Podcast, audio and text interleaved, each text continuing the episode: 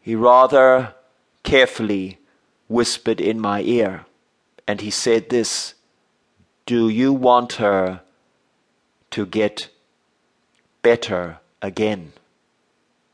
I looked at him and said, Yes, of course. That is why I'm here.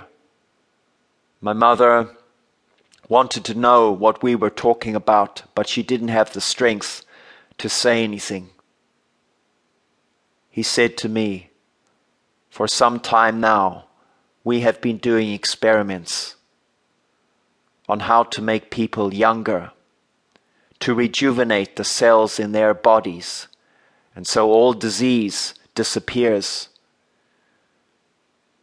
I have been waiting for weeks for someone to come who is prepared to try my experiment.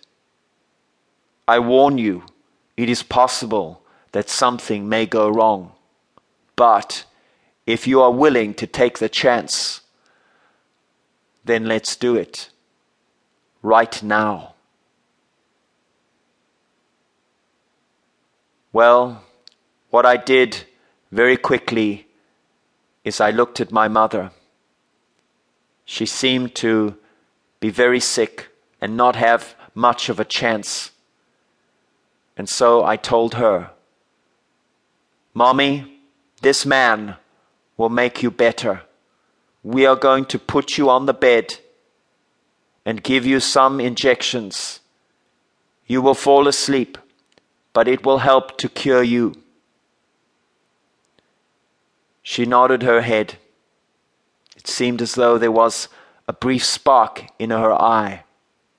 And so I, together with this mysterious doctor, managed to lift my mother onto the bed. And there she lay down and closed her eyes.